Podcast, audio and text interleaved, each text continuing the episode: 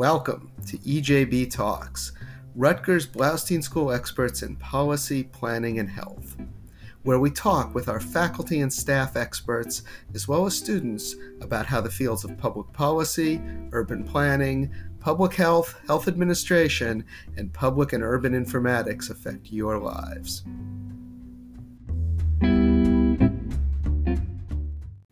Welcome to EJB Talks. I'm Stuart Shapiro, the Associate Dean of Faculty at the Bloustein School. And the purpose of this podcast is to talk with my colleagues and our alumni about policy, planning, and health, the interaction between these issues, and how they affect people in New Jersey, the United States, and the world. In keeping with the theme of the start of our season, we are talking with our new faculty. Today, I'm speaking with Professor Wenwen Zhang, who is among our newest faculty members, having just started in September, and is part of our brand new public informatics program. Professor Zhang, welcome. Oh, thank you, Stuart. It's very nice to join you on this podcast. Thanks. Um, let's start by talking a little bit about your research. Um, your recent interest has been in transportation planning and in automated vehicles in particular. How did you become interested in this?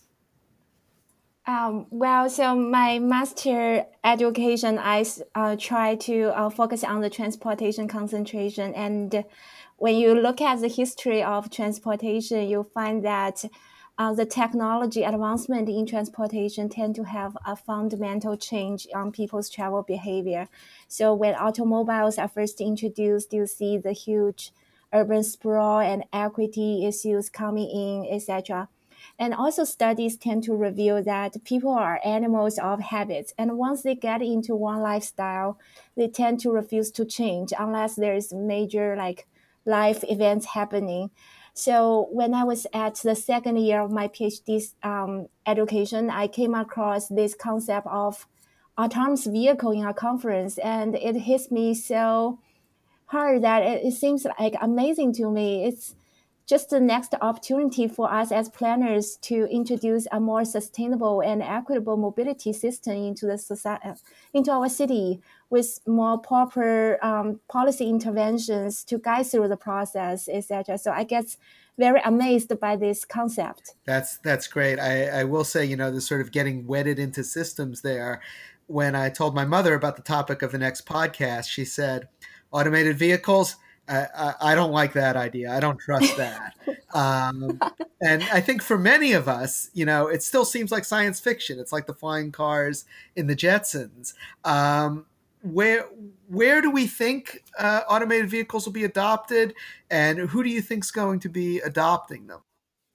All right. Um, so if you look at it from the transportation system perspective, it seems like um, more the uh, supply chain or the freight company is going to adopt it first.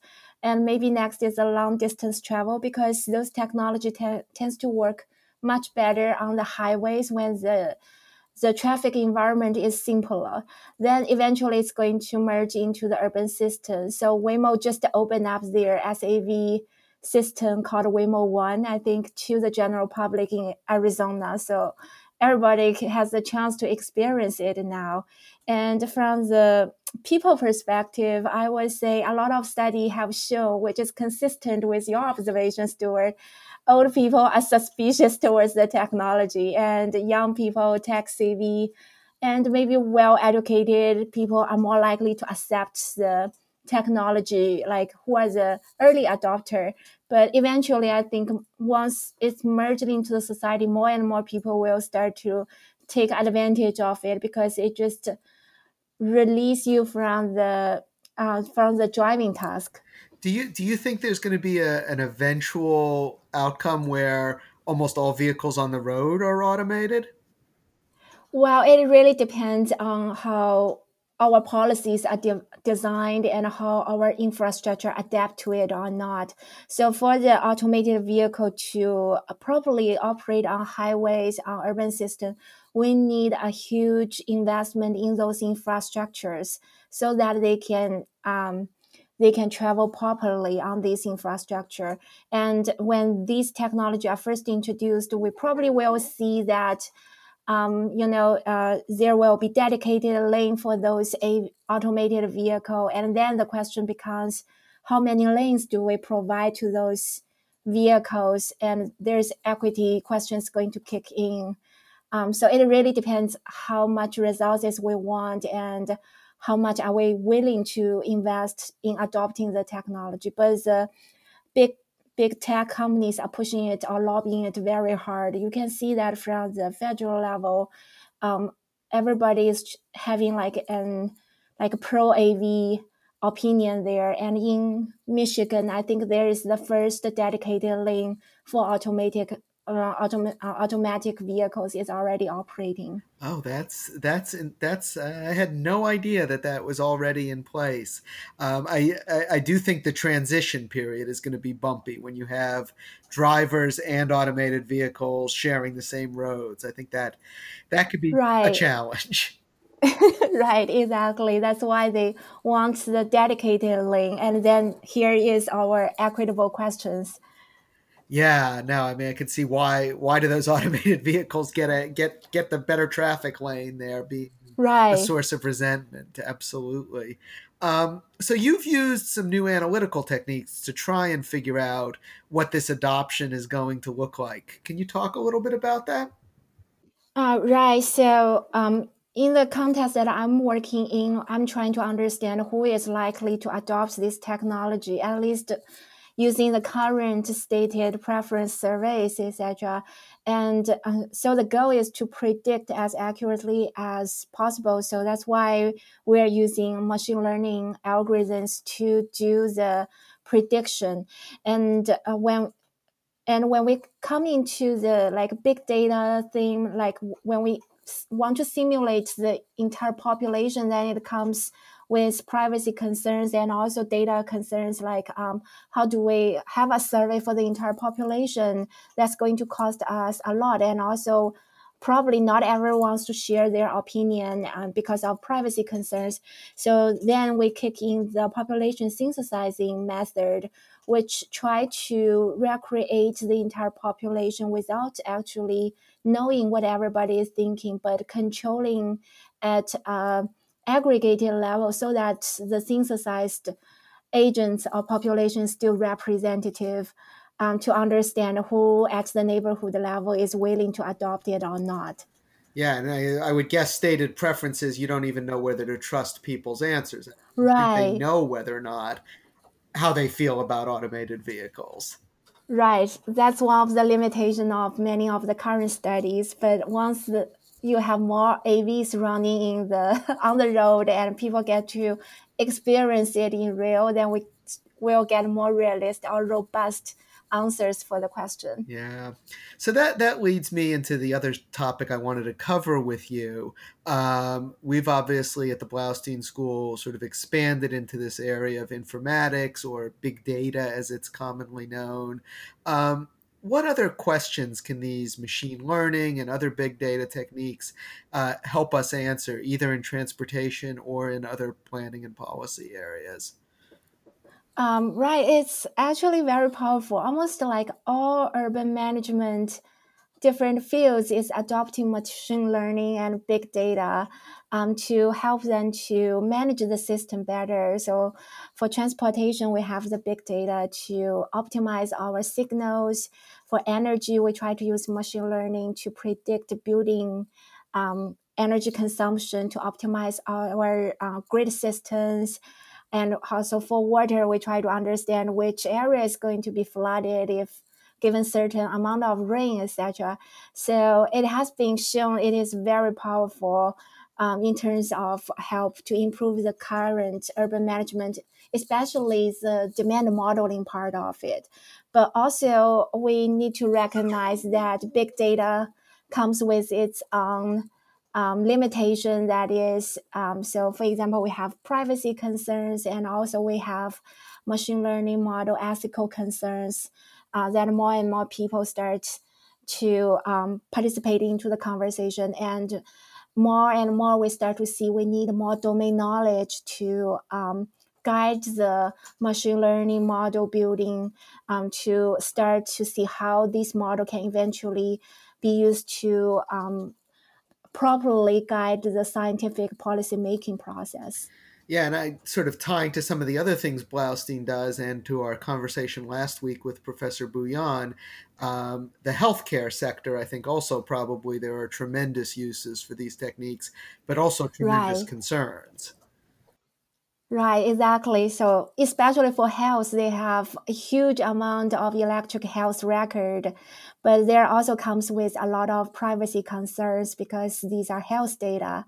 Um, that's why some of the um, technique has been widely used is like the population synthesizing, try to replace the real record with synthesized data so that it can be easily more accessible by the researchers to conduct research rather than worry about where whether they are violating you know the privacy like issues there yeah, that's uh, that, that that's a huge issue, and uh, Professor Bouillon also talked about cybersecurity as a significant issue um, there. Um, let me let me turn a little bit to the to the salesman role here. You know, we have a new public informatics degree, a master's in public informatics degree. What do you see as the uh, the primary goals uh, of a degree like that? Um, from my perspective, it's actually joining the domain knowledge with informatics skill sets. So together we can equip our students to truly take advantage of the big data and the data science to support data-driven policymaking. So it could make a significant contribution to policy and planning in, in the in the years and decades ahead. Right. Um, so you're you're talking to a student or you know a student is talking to their parent and they're trying to convince them uh, that it's worth spending money on a public informatics degree. What's what's the sales pitch there?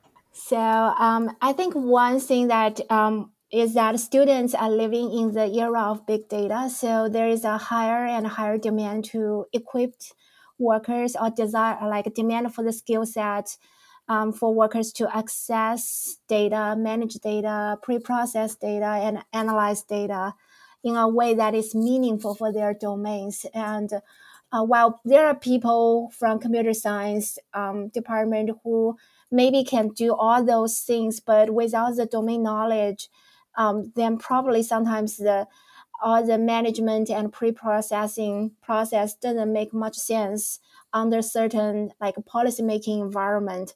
So actually our the future trend I think is to combine the domain knowledge together with the those more advanced data processing skill sets to um, help um, manage the urban systems better.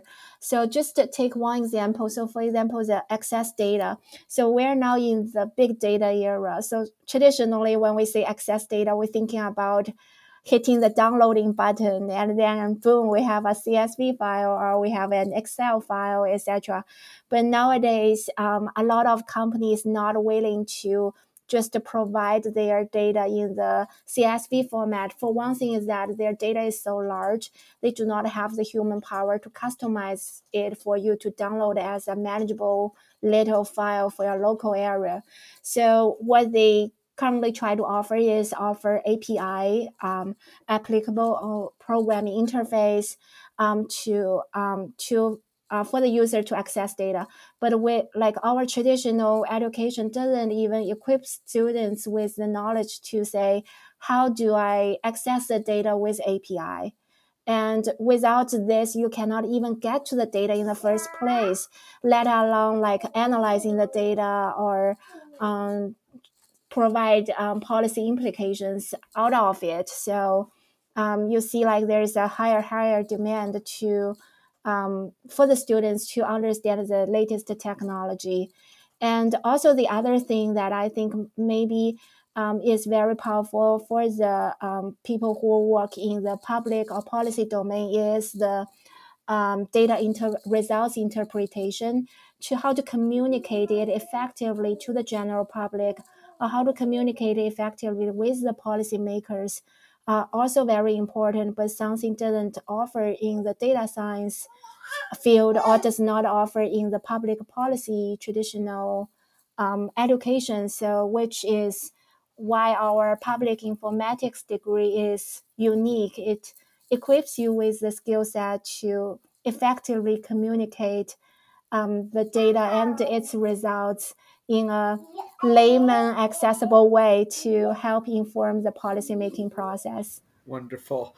Um, yeah, no, I do think it probably um, there are plenty of organizations in the public and nonprofit sectors in particular that have desperate needs for students with the kind of skills you've just described. Um, and I, I, do think there's going to be a significant market for for those students. Um, let me circle back with one final uh, question for you. Uh, back to your research. What what questions do you see yourself studying in the years ahead using these techniques? Mm-hmm. Yeah, so I still want to continue my research in the transportation technologies to understand how what are the social implications of the coming of these technologies and how do we design policies to guide people to um, adopt those technology more sustainably, like the automated vehicle, like the e-scooter or ride-hailing services. And from the other perspective, I'm also going to um, do more research in enhancing urban modeling and policy making using more equitable machine learning models, um, using both conventional and innovative data sets to inform the um, um urban uh, urban policy process. Um, so. Uh, for example, currently, as the machine learning has been widely used in many research, like urban modeling domains, but few of it is actually asking the question whether we are building the model in an equitable way um, is uh, like something that is i would say uh, like overlooked. So i want to look more into that question uh, in the future. Well as you uh, as you get those papers out make sure you let me know and we'll have you back on the podcast here. I will definitely update you on this end. Thanks. Uh, a big thank you to Professor Zhang for uh, for appearing today, and to our production team, Amy Cobb and Karen Olson. We'll be back next week with another talk from one of our new faculty members at the Bloustein School. Until then, stay safe.